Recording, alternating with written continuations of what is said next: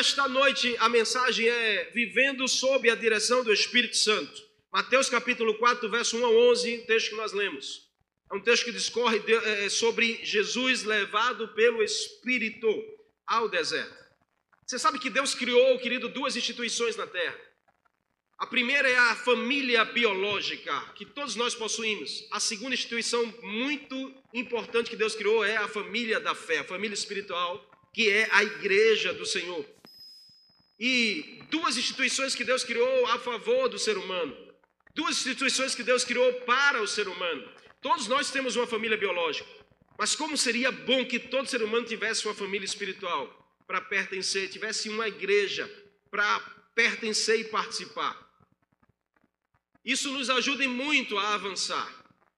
Por isso que a igreja ela é fundamental na nossa vida, para que a gente rompa, vença e avance. Jesus aqui, ele representa a igreja. Jesus representa a, a intenção primária de Deus. E preste atenção, porque nesse texto nós vamos descobrir coisas que têm a ver com desde a antiguidade. Jesus ele foi levado pelo Espírito, uma indicação de submissão voluntária. Ele se submete a ser guiado pelo Espírito, ser levado pelo Espírito. E a mensagem de hoje é vivendo sob a direção do Espírito. Não é vivendo sobre a direção do Espírito. Porque é diferente sobre do sob. E muitos hoje querem viver sobre a direção do Espírito. Querem ser o guia que guia o próprio Espírito. Mas aqui Jesus nos ensina que é preciso uma submissão voluntária. É preciso dizer sim, eu quero ser guiado pelo Espírito Santo. Eu quero ser conduzido pelo Espírito Santo aonde ele me levar. Para onde ele desejar me levar, eu quero que ele me leve. Porque eu, de forma voluntária, sou submisso ao convite e ao chamado dele. E olha, o Espírito conduziu Jesus para que ele fosse testado, porque ele levou Jesus para o deserto. Ele não levou Jesus para um passeio turístico. Ele não levou Jesus para um shopping center para fazer compra. Ele não levou Jesus para conhecer uma casa nova. Ele levou Jesus para o deserto para testar, para ser testado em um lugar inadequado para viver. Ele levou Jesus ao palco das suas maiores tentações, das suas maiores calúnias. É o palco em que o inimigo gosta de trabalhar na vida de qualquer ser humano. Ele levou ao deserto porque é o lugar de provação. Jesus estava começando o seu ministério, porque versículos antes ele tinha acabado de ser batizado nas águas. E naquele dia o céu se abriu, Deus falou: Esse é o meu filho amado em quem eu tenho prazer, e o Espírito Santo encheu Jesus da sua presença. Quando Jesus se levanta e sai das águas, a Bíblia diz que o Espírito Santo conduz os passos de Jesus e o leva ao deserto. Então preste atenção em um princípio aqui, porque antes de seu ministério dar certo, prosperar, antes do ministério decolar, o Espírito vai provar você para te aprovar. O Senhor nunca nos leva a uma condição para nos reprovar. Ele leva para testar o nosso coração, mas o desejo dele é nos aprovar diante da missão. Aqui, queridos, é uma reencenação da prova que Deus fez o povo passar no deserto em Israel. Aqui fica nítido como Deus ele tem a intenção dele e não muda jamais. Deus tirou o povo do Egito, Deus tinha libertado o seu povo do cativeiro. E não já estava bom, porque Deus já libertou, Deus já me salvou, Deus já me libertou. Não, Ele vai precisar provar o teu coração porque o povo saiu do Egito, mas o povo foi conduzido por Deus ao deserto para ser testado, para ser provado. E sabe qual é a razão, querido? Deuteronômio 8, 2 e 3. A Bíblia diz, no livro de Deuteronômio, capítulo 8, verso 2 e 3, a intenção de Deus em provar o seu povo, em provar a sua igreja, em testar Jesus. O texto diz: lembre-se de como o Senhor, o seu Deus, os conduziu por todo o caminho do deserto, durante esses 40 anos para humilhá-los e pô-los à prova, a fim de conhecer suas intenções, se iriam depois, se iriam obedecer os seus mandamentos ou não. Assim ele os humilhou e os deixou passar fome. mas depois os sustentou com maná, que nem vocês nem os seus antepassados conheciam, para mostrar-lhes que nem só de pão viverá o homem, mas de toda a palavra que sai da boca de Deus. Uau! Deus ele é intencional em todas as coisas.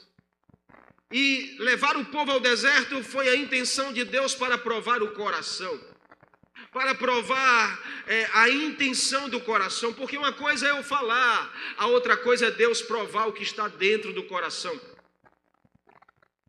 E é por isso que algumas circunstâncias a gente passa, querido, sem entender, mas Deus está provando qual é a real intenção do seu coração. O que, que você deseja de fato? Sabe qual era a maior prova de Deus aqui? Era prova se o povo amava mais a Deus ou amava mais o pão. Se o povo queria mais a Deus ou queria só o maná. Se o povo queria a, a Deus ou queria as coisas que alimentavam a sua carne. E Deus ainda continua nos provando como igreja, como homens e mulheres. E a intenção de Deus é provar o que está no teu coração. Se você prefere mais a Deus ou prefere mais o pão. Prefere mais a Deus ou prefere mais o mundão? Prefere mais a Deus ou prefere algo que alimenta a tua carne? Prefere mais a palavra de Deus ou prefere assistir uma programação? Você prefere mais a Deus ou Deus sempre vai provar a intenção do seu coração? Você está entendendo? Deus levou o povo ao deserto para ser provado em 40 anos. E levou Jesus ao deserto para ser provado em 40 dias. As tentações a que somos submetidos na vida podem vir em momentos de fragilidade. Mas entenda uma coisa: não sem o conhecimento e a permissão de Deus, jamais. Deus não vai deixar você passar por um deserto, uma circunstância difícil, sem o conhecimento dEle, sem a permissão dEle. Então podem vir momentos de fragilidade, de dificuldade, mas Deus está no controle, Deus está soberano sobre tudo. E tão pouco eles acontecem sem a direção e o livramento do Espírito Santo. Porque quem está sob a direção do Espírito Santo pode passar por um deserto, mas tem vitória de Deus garantida. Porque após o deserto tem a Canaã esperando por aqueles que são conduzidos pelo Espírito Santo.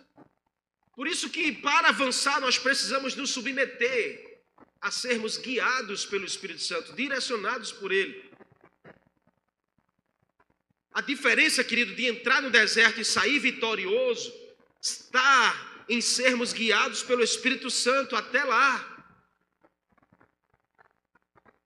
Ou se entramos no deserto por se rebelar. Porque há desertos na nossa vida que nós entramos por rebeldia, por desobedecer. Há desertos que nós entramos porque o Espírito Santo nos conduziu até lá, porque ele queria nos provar. Mas há deserto que nós escolhemos entrar, que nós escolhemos passar. E depois a gente fica argumentando por que Deus permitiu que eu passasse por isso. Mas foi você que foi rebelde, foi você que foi desobediente, foi você que escolheu entrar nesse deserto. Lembra de Jonas? É um exemplo claro. Deus disse: Vai a Nínive para salvar o meu povo. Jonas toma um outro percurso, uma outra direção insubmisso, desobediente, não queria ser guiado por Deus, ele entrou no deserto. Entrou no alto mar, uma grande tempestade, o navio a ponto de morrer todo mundo, que não tinha nada a ver com a história. Tem desertos na nossa vida que nós entramos porque nós nos rebelamos. E Deus querendo ser o seu guia, mas você quer ser o guia do Espírito Santo. Você quer porque o Espírito Santo diz assim, ó, Espírito Santo, eu vou te dizer como é que eu vou fazer. Vem comigo, eu vou te mostrar, porque eu sei o caminho, deixa que eu sei resolver, deixa que eu sei os atalhos da vida, e você quer que o Espírito Santo vá te seguindo. Quando na verdade ele quer ser o teu guia, porque ele conhece caminhos que você não conhece, ele conhece saídas que você não conhece, ele conhece passar e entrar no deserto e sair do deserto, coisa que ninguém conhece. Deserto não tem rua, à direita, à esquerda, não tem ponto de referência.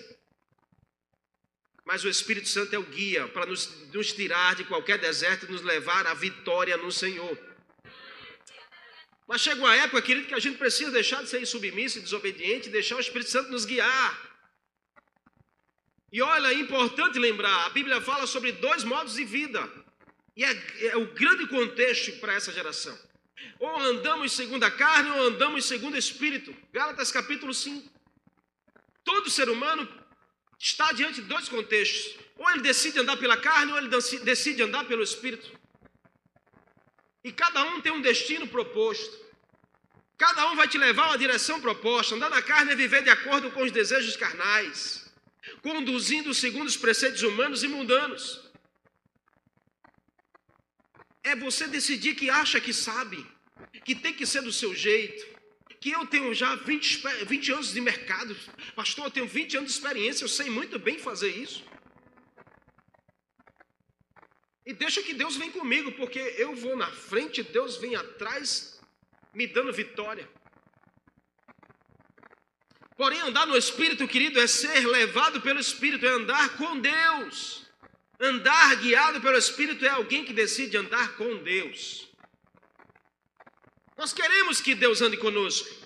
Quantos querem que Deus ande com você aqui? Quantos querem que Deus ande com você? Mas o que nós precisamos é andar com Ele, na verdade. Porque a gente muito quer que Deus ande conosco. E Deus muito quer que você ande com Ele. Porque uma coisa é dizer, Deus vem comigo, a outra coisa é dizer, Deus, eu vou com o Senhor, eu vou contigo, para onde queres me levar.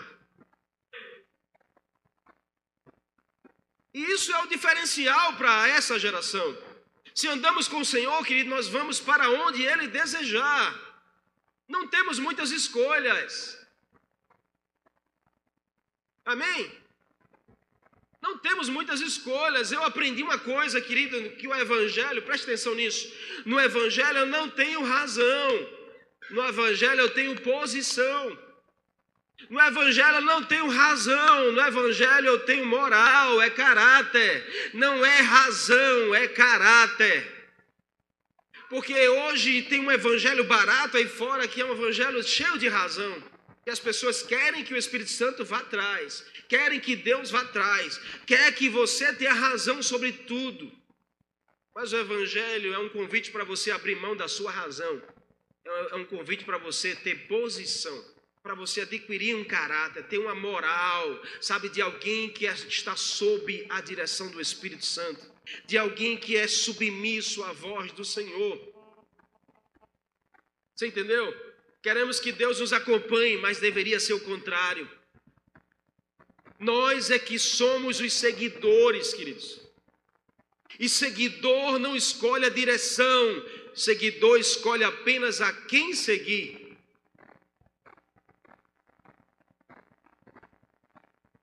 Seguidor não escolhe a direção, se você está seguindo, você escolhe a quem seguir.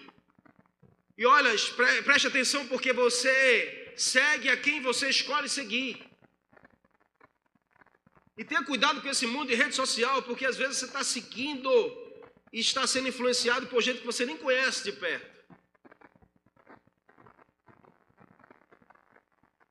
Seguidor não tem muita escolha. Seguidor não escolhe direção. Eu não posso dizer, ah, o Espírito Santo é que me segue. Eu vou dizendo a ele qual é o caminho. Eu tenho que dizer, ah, não, eu sou seguidor de Jesus, então eu vou seguindo Jesus. Eu vou seguindo o Espírito Santo, para onde Ele quer me levar, Ele é o meu guia. Amém? Você está me entendendo ou não? Isso é um confronto para a nossa realidade hoje de vida. É uma decisão de viver sob a direção do Espírito. Uma igreja que não vive sob a direção do Espírito não avança. Mas uma igreja que vive sob a direção do Espírito é uma igreja que vai avançando, vai conquistando, vai crescendo, vai prosperando.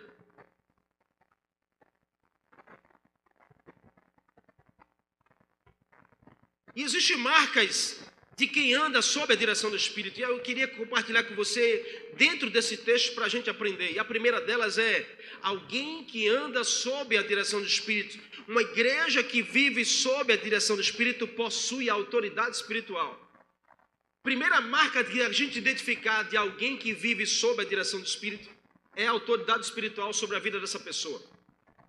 E olha, por onde o Espírito Santo nos levará, para os lugares determinados que ele já tem para nós. Ele levou Jesus ao deserto e não a um passeio. O que a gente aprende? Que nem sempre serão lugares agradáveis, mas certamente serão lugares necessários. A vida cristã tem fases difíceis, isso é natural, mas tem propósito de Deus na nossa direção também. Jesus foi para o deserto, lugar onde não há caminhos, não há ponto de referência, não há saída, não há direção, mas isso não representou problema nenhum para alguém que era conduzido pelo Espírito Santo. Porque você pode estar num palácio cheio de iguarias, mas está perdido. Como você pode estar no meio do deserto, não ter lugar nenhum, nem referência, mas você ser guiado pelo Espírito Santo. Quem é guiado pelo Espírito Santo, querido, pode passar por problemas difíceis, mas não está perdido. Sempre vai estar sendo guiado para um caminho de saída.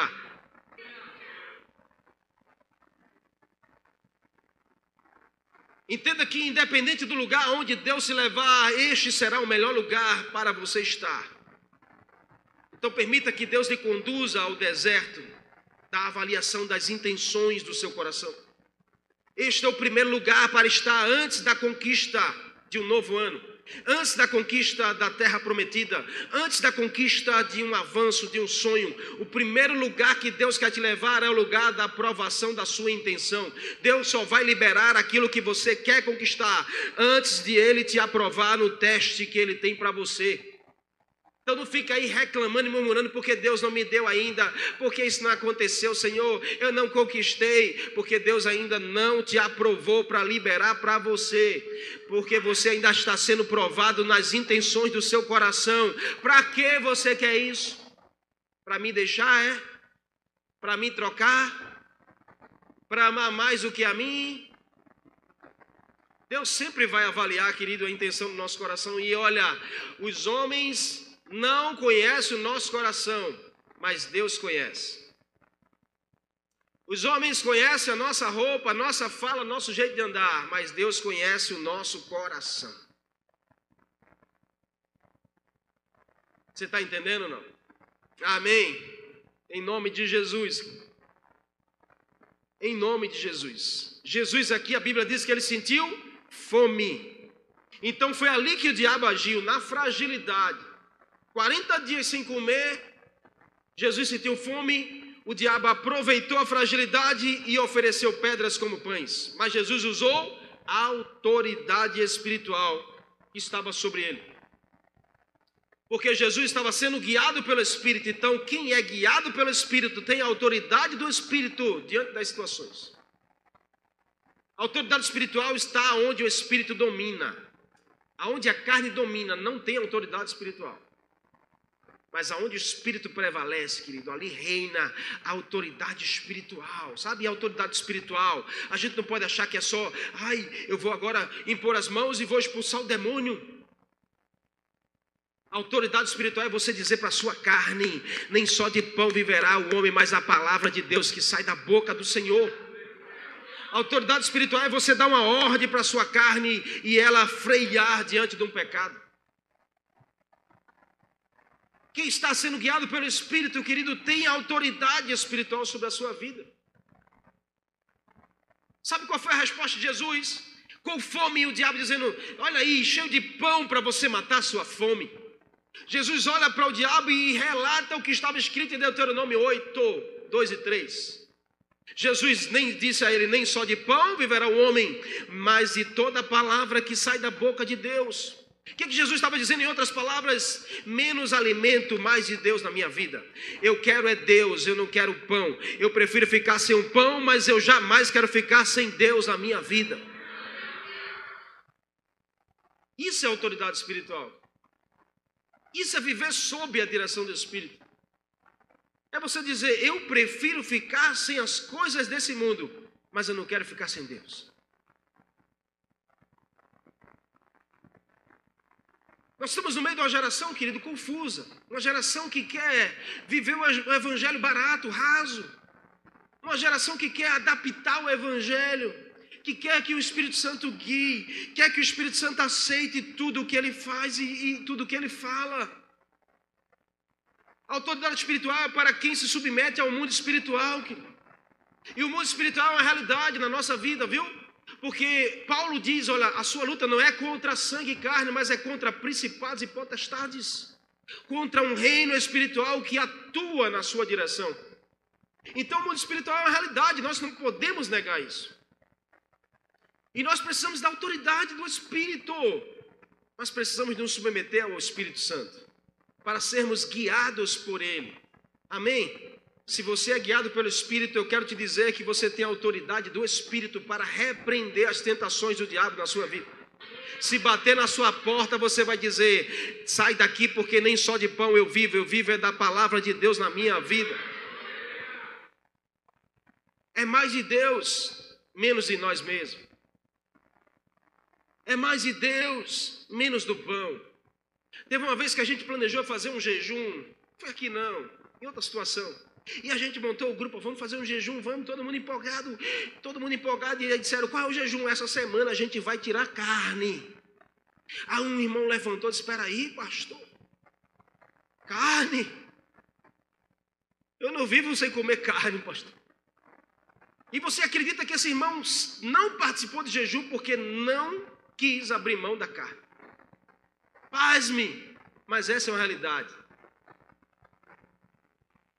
Prefere a carne do que estar se alimentando de Deus. Prefere o pão do que estar se alimentando de Deus. Nós precisamos cuidar do nosso coração. Precisamos cuidar da intenção do nosso coração em relação a Deus. O que, que tem tomado muito o teu coração? O que, que tem tomado o lugar de Deus na sua vida?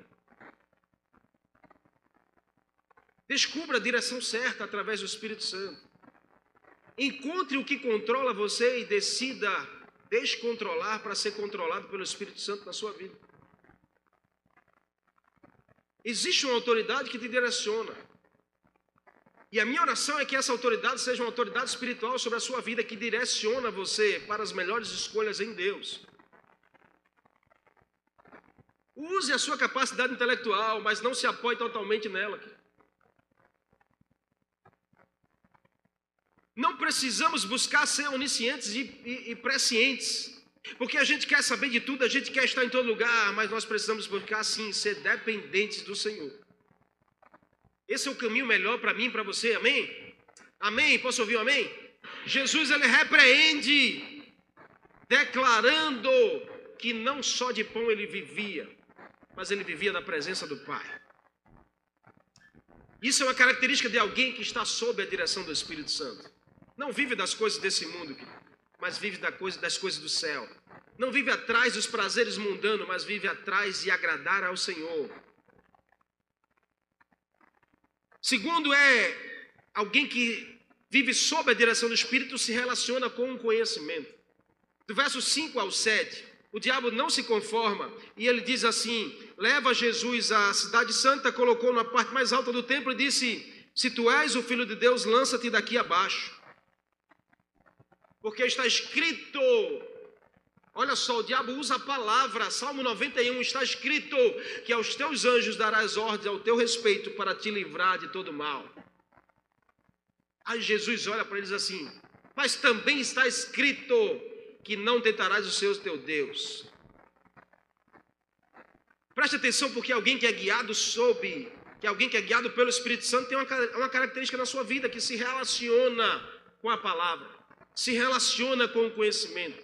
Jesus aplicou a palavra. E se relacionar, querido, não é apenas saber, é aplicar na nossa vida. Se eu me relaciono com a Bíblia, eu preciso aplicar a Bíblia à minha vida. Relacionamento é aplicação de vida. Nós somos uma igreja que amamos o discipulado. Discipulado é relacionamento, é vida na vida, é você aplicar aquilo que tem na sua vida na vida de outra pessoa. Isso é impactante, isso causa um efeito gigante na nossa vida. O diabo é exemplo do que fez com Eva lá no Éden, colocou em xeque a palavra de Deus. Deus tinha acabado de dizer: Esse é o meu filho amado em quem eu tenho prazer. O diabo vem para Jesus assim: se tu és de fato o filho que Deus falou que tu és, então dá ordem aí para os anjos atuar agora. Porque não está escrito isso na palavra? Preste atenção, porque é, essa é a mesma arma que o diabo usa, usou com Eva e Adão, usou com Jesus aqui nesse caso. Mas o desfecho aqui é diferente. Jesus é o segundo Adão e ratifica o que Deus havia declarado e não se rende à sugestão do diabo. Diferente de Eva e Adão, que se renderam porque o diabo chegou e disse assim: Ah, Deus disse que você não deve comer desse fruto, porque se você comer, você vai ser igual a ele. E eles se rendem à tentação e acabam errando. Mas com Jesus não, o desfecho é diferente, sabe? Porque Jesus estava sendo guiado pelo Espírito Santo. E aí Jesus vai lá e ratifica, dizendo assim: Eu não me rendo à tua sugestão. Quem tem relacionamento com a palavra, não duvida da palavra que Deus já disse. Quem tem relacionamento com a palavra, não vai duvidar da palavra que Deus já falou. Se você aplica a palavra na sua vida, ela vai tirar todas as dúvidas do seu interior, querido. Jesus desmascara o uso indevido da palavra através do diabo, porque o diabo ele é tão miserável que ele usa a própria palavra de forma indevida na nossa direção. E ele quer gerar dúvida, porque Deus fala com você aqui, ó, ah, você vai viver o melhor ano da sua vida. Eu recebo Aí você sai daqui, quando chega em casa, ele começa a gerar dúvida dentro de você. O melhor ano, aí você perde o emprego. E aí, cadê o melhor ano? Aí você começa as, as dívidas a chegar. E aí, cadê o melhor ano? Aí você começa, é, é, realmente, eu, eu não sei se é, eu acho que não é verdade, isso não vai acontecer na minha vida. E a dúvida vai te roubando, te esfriando e te colocando para distante do Senhor. O diabo é tão astuto, querido, que ele usa a própria palavra. Lembra da ocasião em que Pedro, Jesus estava lá reunido com os discípulos e Jesus diz assim: ó, é chegada a hora que o filho do homem vai ter que ir para Jerusalém, vai padecer, vai morrer, mas ao terceiro dia vai ressuscitar. Mateus 16. Aí Pedro se levanta, chama Jesus no canto e diz assim: Mestre, Deus é contigo, Ele vai te livrar disso. Eu não preciso passar por esse sofrimento. Deus é maior na sua vida. Jesus olha para Pedro e diz assim: Para trás de mim, Satanás, porque tu me serves de pedra de tropeço, porque você não pensa nas coisas de Deus, você pensa nas coisas dos homens. Uma pedra de edificação há tempos atrás, agora uma pedra de tropeço. Preste atenção nisso, querido, porque a mesma palavra que é uma pedra de construção, ela pode se tornar uma pedra de destruição na nossa direção, dependendo da intenção do coração de que ela saiu. Então, tenha maturidade para que você ouça, sabe? Eu escuto, mas nem tudo eu desço para o meu coração. Porque eu escuto, mastigo aquilo que edifica, eu guardo, mas aquilo que não me edifica, eu coloco para fora. Você está entendendo ou não? Amém? Se quer um conselho, conheça a Bíblia e siga os seus princípios. A Bíblia é linda porque nos dá parâmetro para as boas escolhas. Se a nossa resolução estiver de acordo com a justiça de Deus, preste atenção, porque se as suas escolhas, suas decisões estiverem de acordo com a justiça de Deus, com a verdade de Deus, a fé, a misericórdia, a bondade e a compaixão, provavelmente a sua escolha será acertada. Se estiver conduzindo com a Bíblia, você vai fazer coisas e escolhas incríveis. Mas olha, em nome de Jesus, se você sabe o que a Bíblia já fala sobre algo, não adianta você orar e pedir direção a Deus sobre isso. Porque se a Bíblia já diz, não adianta você orar e pedir que Deus me dê direção, se a Bíblia já está dizendo, Pai, abre a minha mente, eu quero entender. A Bíblia já está dizendo o que é não, querido. Amém? É assim, Senhor, me ajuda a entender, Pai. Eu gosto tanto de uma gelada, por que eu não posso beber?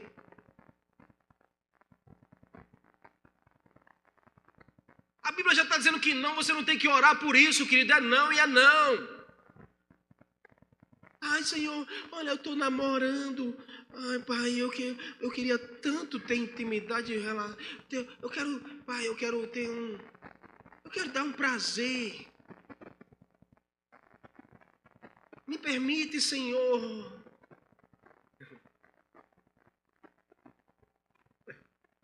Só essa vez. A Bíblia já está dizendo que não, querido, você não tem que orar para entender sobre o que a Bíblia já declarou, declarou e já disse que não. Você não tem que orar para ter direção de Deus por algo que a Bíblia já disse, já está dizendo. Você está me entendendo?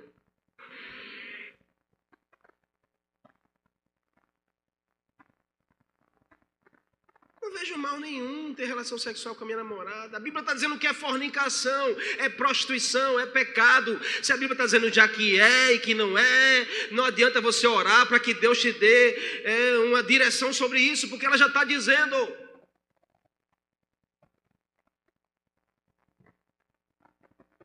Agora a gente quer manobrar, a gente quer ser o guia, a gente quer dizer como a gente faz. A gente quer que o Espírito Santo nos acompanhe. A gente quer, Espírito Santo, fica aqui um pouquinho aqui do lado de fora do quarto, que agora eu vou resolver um problema aqui. Depois eu abro a porta para o senhor voltar.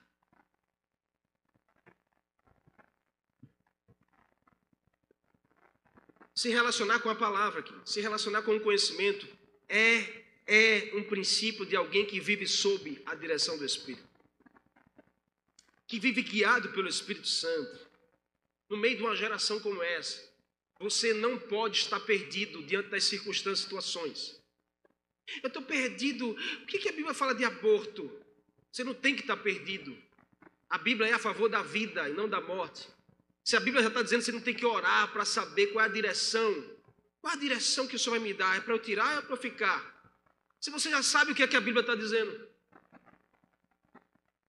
Nós não podemos ser uma geração perdida aí fora. Aqui. A gente pode estar passando um deserto, mas se somos guiados pelo Espírito, nós não estamos perdidos, somos guiados para um caminho de Deus na nossa direção. E é isso que Deus quer para você. Olha para essa pessoa que está ao seu lado e diga assim: o Espírito Santo está aqui, Ele é o teu guia, Ele quer estar com você, guiando seus passos para a conquista e para o avanço. E mais, Ele quer que você traga várias pessoas nesse mesmo caminho. Quantas pessoas você não conhece que estão perdidas aí fora, sem rumo e sem direção?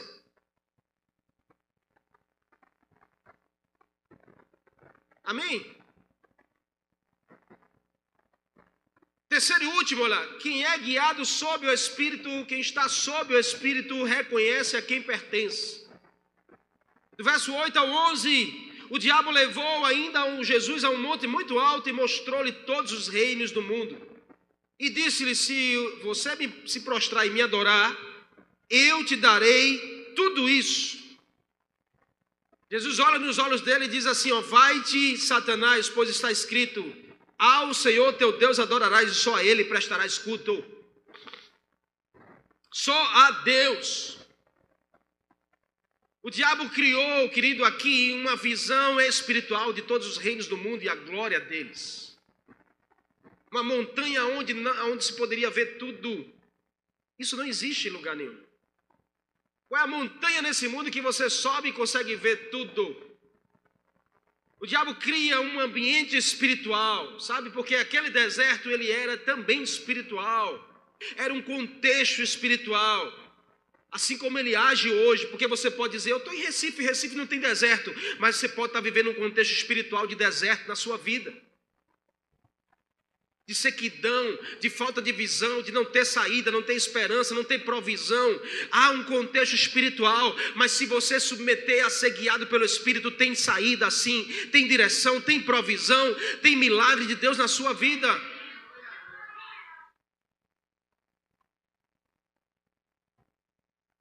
E aí, ele é especialista em confundir a visão. E nós precisamos entender o impacto do pertencimento. Só seremos guiados pelo Espírito se decidirmos pertencer ao Espírito do Senhor. Dar a nossa vida a Ele. Não é só dizer, querido, que nós somos do Senhor e continuar a fazer e a viver como qualquer pessoa do mundo. Ah, eu sou de Jesus, eu sou de Jesus, eu sou de Jesus, eu sou de Jesus, eu sou de Jesus. Mas você vive como qualquer outra pessoa do mundo. Quer fazer as mesmas coisas. Ah, eu tomo uma geladinha. Tem problema nenhum depois de sair do culto tomar um vinho, tomar uma gelada. O que, que você está fazendo? Mesma coisa que as pessoas do mundo fazem. Não tem problema nenhum de fazer uma tatuagem. O que, que você está fazendo? As mesmas coisas que o mundo faz.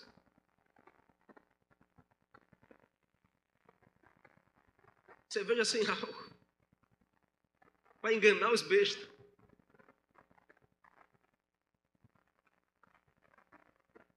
Se você já disse eu sou de Jesus, você não tem que viver como alguém que não conhece Jesus. Você já pensou, eu sentado aqui nessa avenida Manuel Gonçalves, tomando uma gelada, você passa e me vê.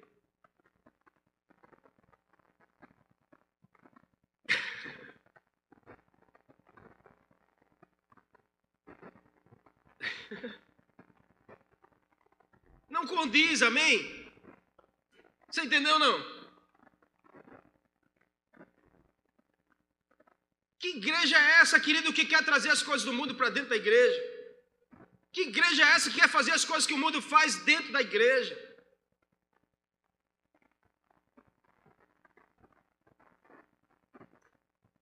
Nós precisamos reconhecer a quem pertencemos. Porque se eu pertenço ao mundo, eu faço as coisas do mundo, mas se eu pertenço ao Senhor, eu faço as coisas que agradam ao Senhor na minha vida. Não tem meio termo. Jesus aqui não agradou as propostas do diabo. Ele estava em todo o tempo dizendo assim: Eu sei a quem eu pertenço, a minha vida pertence ao Pai, e eu pertenço a Ele e Ele a mim, então eu vou viver assim. Ele diz: Só a Ele eu adorarei, e só a Ele eu prestarei culto. Eu não adoro ao mundo e nem as coisas do mundo, eu adoro ao Senhor. A minha vida é dele, a minha vida pertence a Ele, e aonde eu estou enraizado, ali é que eu dou frutos. Se eu estou enraizado nas coisas do mundo, os frutos da minha vida serão semelhantes ao mundo. Mas se eu estou enraizado no Espírito, na palavra, na presença do Senhor, os frutos que vão sair de mim vão dizer a quem eu pertenço. É como uma árvore plantada em uma terra. Os frutos que vai sair dela condiz com a terra que ela está plantada. Se é uma terra ruim, os frutos serão ruins. Mas se é uma terra boa, os frutos serão bons.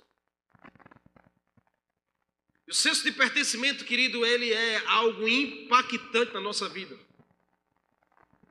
Então não é só sobre dizer eu sou de Jesus. É sobre eu provar que eu sou de Jesus. Então você e eu precisamos pertencer ao Senhor. Olha o que Paulo diz em Romanos 7, versículo 4. Assim, meus irmãos, vocês também morreram para a lei por meio do corpo de Cristo para pertencerem a Ele, aquele que ressuscitou dos mortos, a fim de que venhamos a dar fruto para Deus. Se pertencemos ao Senhor, nós temos que dar frutos para Deus. Se pertencemos à igreja, querido, você precisa ser um senso de pertencimento a esse lugar.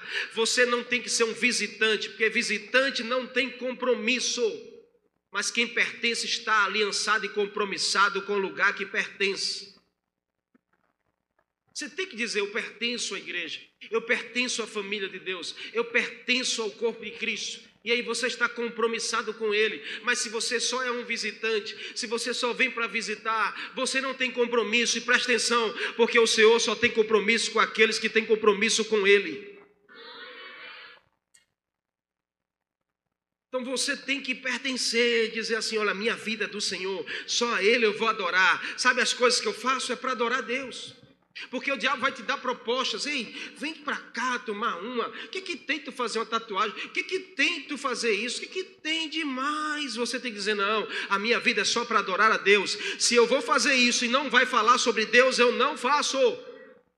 Se eu vou fazer isso e vai desmerecer Deus na minha vida, eu prefiro não fazer. É o que Jesus estava dizendo, eu não prefiro, eu prefiro não comer para glorificar a Deus. Eu prefiro não me prostrar para dizer que eu vou glorificar só a Deus. Então avalie aí as suas escolhas, as suas decisões. Você não precisa se prostrar ao mundo, se render ao mundo, adorar ao mundo, se existe um Deus que é maior do que todas as coisas nesse mundo. Deus tem que ser mais importante para mim, para você, do que qualquer coisa. O fato é que todos nós pertencemos a alguém. E o diabo gosta exatamente dessas legalidades, sabe? De ponto, do ponto de apoio que ele precisa. No deserto ele sempre vai tentar agir de forma legal. Ele disse: Se me adorar, eu te darei poder, fama e dinheiro. A proposta dele mudou? Não. Sabe o que, é que ele quer para sua vida? Ah, você quer fama? Quer dinheiro? Quer mulher? Quer. Ah, você quer poder? Só é você me adorar. Só é você me servir. Só é você começar a se prostrar diante de mim. Eu vou te dar fama, dinheiro, eu vou te dar tudo que você quer. Mas Jesus se levantou e disse assim: Eu não quero fama, eu quero é glorificar a Deus. Eu não quero ser exaltado, eu quero exaltar a Deus na minha vida. Eu não quero aparecer, eu quero é que Deus apareça através de mim. Isso é alguém que é guiado pelo Espírito. Isso é alguém que vive sob a direção do Espírito. Porque entende que não é mais só sobre você, é sobre aquele a quem você pertence. Amém? Você entendeu? Todos pertencemos a alguém, podemos ser escravos dos nossos pecados ou podemos pertencer a Deus. E quando você crê em Jesus como seu Salvador, Deus lhe dá a liberdade da escravidão do pecado. E lhe adota como filho, então você pertence a Deus, assim como um filho pertence ao pai. Você pode dizer isso aqui está pertinho de você? Não esqueça jamais, você pertence a Deus, assim como um filho pertence a um pai.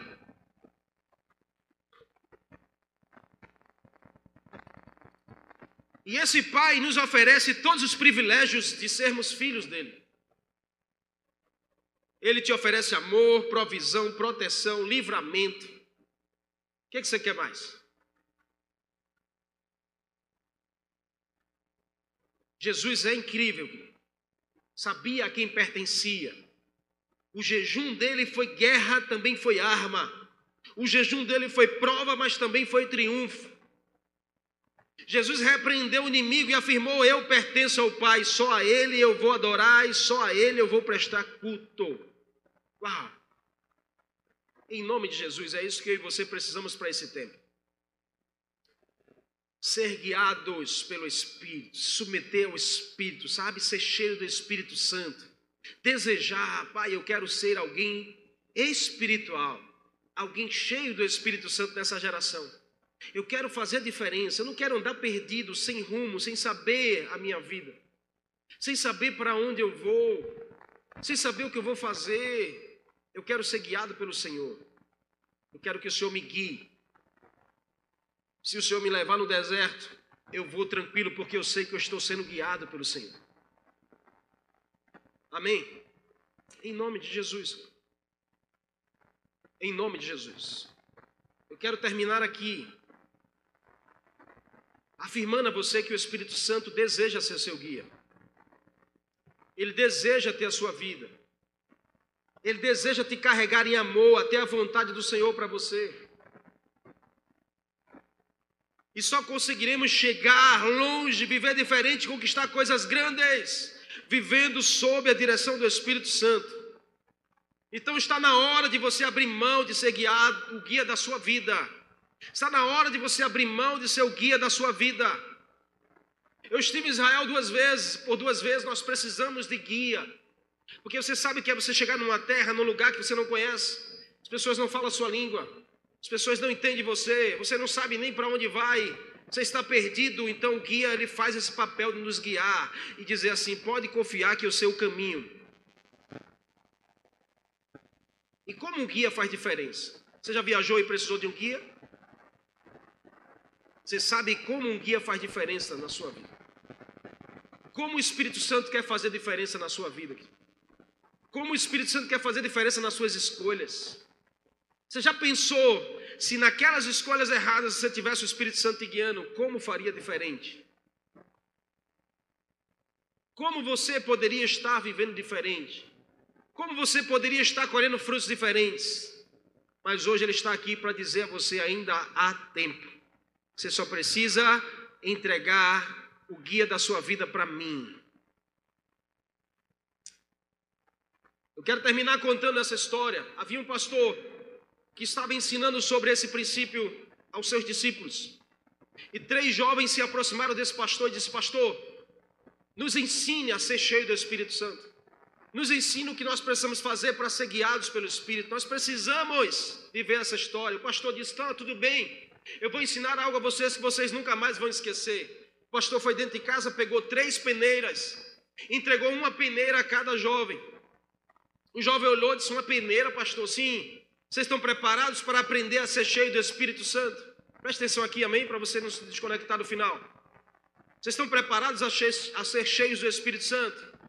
Então eu quero que vocês saiam daqui da minha casa, vão a um rio que tem lá na frente e vocês possam encher a peneira e trazer essa água para mim.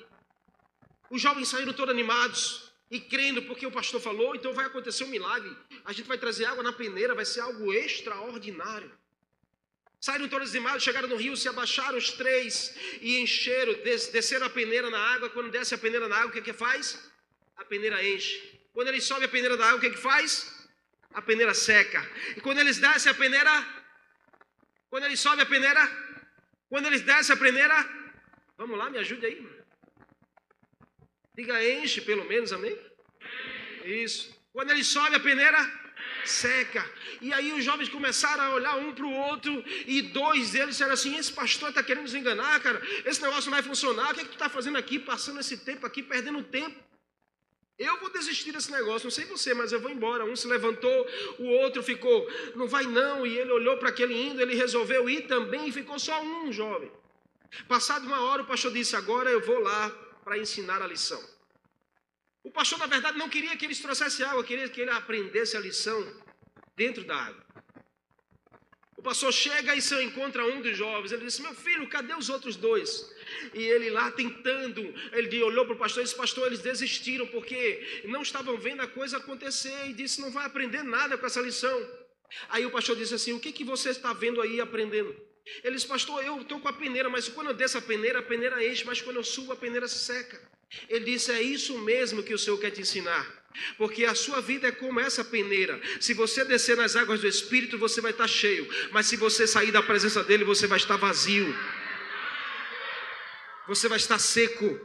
Uau, aquele jovem olhou e disse: Meu Deus, que lição eu aprendi hoje, nunca mais vou esquecer. Eu, se eu quero estar cheio e guiado, eu preciso estar nas águas do Espírito o tempo todo, porque se eu sair dela, eu vou ser alguém vazio e seco.